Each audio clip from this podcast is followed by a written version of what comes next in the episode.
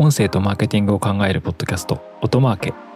この番組では音声を活用したマーケティングや音声配信音声に近い領域の広告やアドテクコンテンツについてお話ししていきます。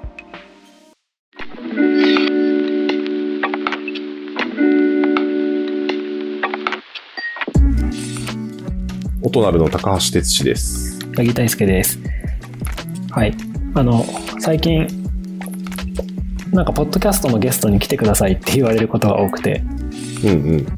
はい。まあちょっと別の回で話すんですけど、あの、書籍を出した影響とかね、そういうのはあはいはいるんですけども、はい、あの、朝日新聞のポッドキャストにちょっとゲストで呼ばれて出てきました。朝日新聞さんですよ。朝日新聞、ポッドキャストやってるんですよ。あの、2020年の4月ぐらいからやってて、うんうん。結構面白い作り方してるんですよね。面白いですよね。だいたい毎回20分強ぐらい、30分近くありますよね。そうですね。はい。私はゲスト会だったんで、あの、はいはいはい。音声配信のなんかプロに聞く回みたいな今どうなってるみたいな感じの回で何回かエピソード公開される予定なんですけどはい。はいあの普段もうタイトルとか決まってるんですか？タイトルはあのちゃんとはわかんない1話目はあの音声配信ビジネス今どうなってる？気鋭の社長に聞いてみたという気鋭の、気鋭の社長。気鋭かどうかは分かりませんが はいいろんな表現で出ますよね、なんか。いやもうね語彙。力語彙力ああ僕の話ですねそうです、そうです、そうです。そうですね。ちょっと申し訳ない感じで、謎の紹介のされ方をされるんです。うんうん。4話出てきて、まあ、基本的には音声配信ビジネスについて市場感から話すみたいなところだったんですか？そうですね。音声、そのポッドキャストとか音声配信ってどうなんですかとか、その市場の感じでどうなんですかみたいな感じです。はい。で、自分が出てきた回は、まあ、あの、ぜひ、聞いていただければっていう感じで、3回から4回ぐらいの感じですね。あの、この間、あの、出てきた、えっと、あ、出演させていただいた、あの、爆笑問題さんのラジオとかと比べると、もう少しこう、詳細に話してるとか、そういう。はい。あの、TBS ラジオの時ですね。はい。そうですね。もうちょっとなんかざっくばらんな感じでしたね。なんかあの原稿の感じとかも。あっちは地上波だったんで、あれですけど、まあ結局収録だとカットもできるから。であんまあほとんどでもカットしてないんですけどね。そうそう。まああ、私が出たっていう回もそうなんですけど、そのはい朝日新聞ポッドキャストの紹介をちょっと簡単にするとですね。そう、面白いんですよ。2020年の4月から朝日新聞社がやっているポッドキャストで、うんうん。であの、毎回ですね、朝日新聞って国内に239拠点、で海外34拠点あって2000人記者いるんですって。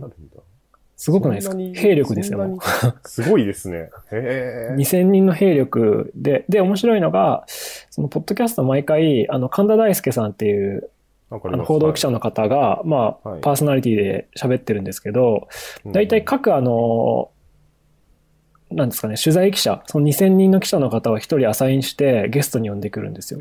うんうんうん、で、その、新聞記事ってスペースが限られてるんで、大体その数百文字とかわかんないけど、あの、限られたスペースでニュース出してるわけじゃないですか。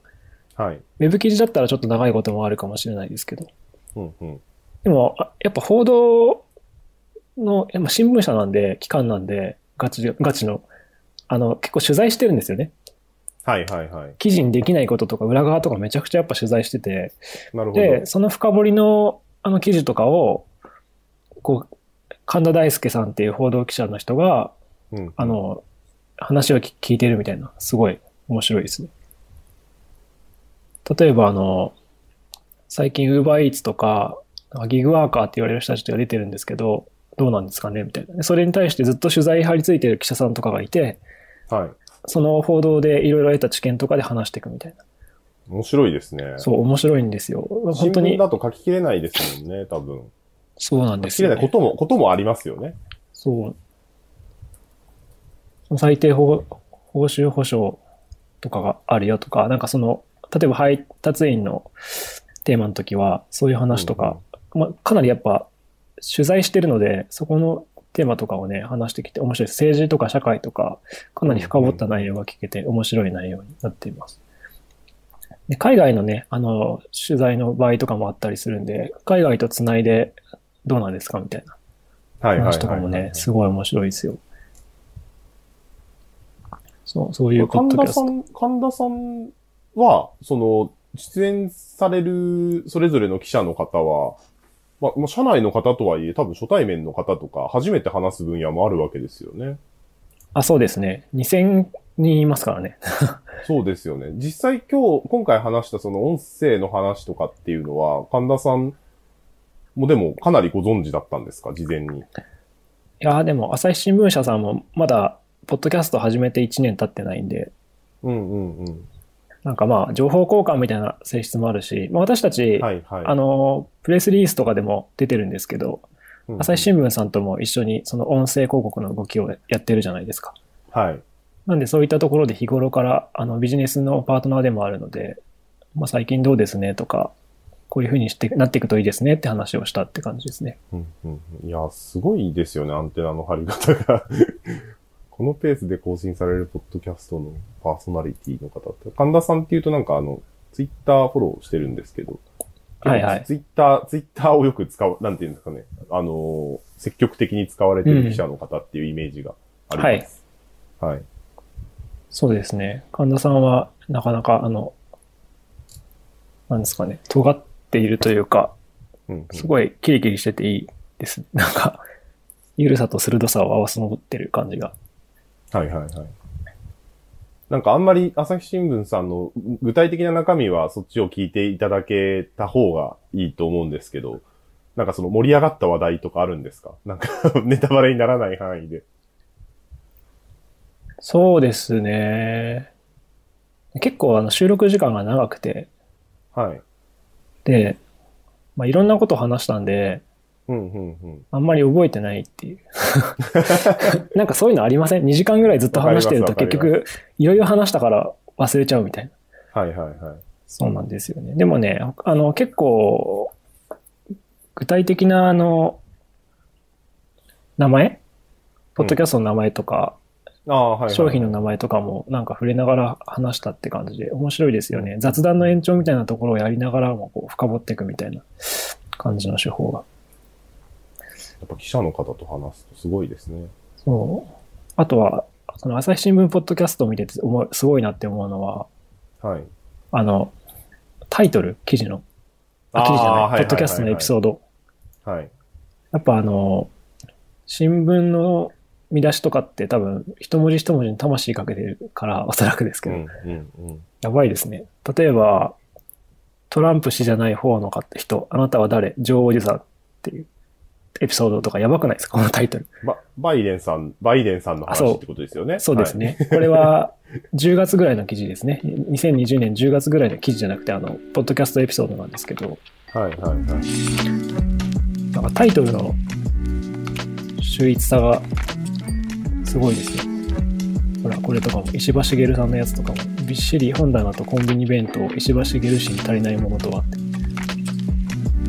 気になりますよね。どういう関連性で並んでるんだろうっていう。どうやったらこのね、こういうこう作り方になるのかな、タイトルとか。我々も参考にしたいですけど、ちょっとレベルが高すぎて。そう。あと語彙力があるんですよ。んうんユーモアも入れつつみたいなのとか。なんかそんな感じですごいなって。あの、やっぱ新聞社が、ポッドキャストやるっていう流れは、ニューヨークタイムズしかり、ワシントンポストしかり、すごいあるので、はい。朝日新聞はすごい国内だとかなりリードしてるというか、あの、頑張って力入れてるなっていう感じはしますよね。朝日新聞アルキキっていう音声合成のメディアもありますし。はい。まあ、そんな感じで、あの、こ朝日新聞ポッドキャストに出てきたので、あの、ご興味ある方はぜひ聞いてみてください。あの、内容自体もとても面白いですね。まあ結構ニュース系とか社会系のネタが多いんですけど、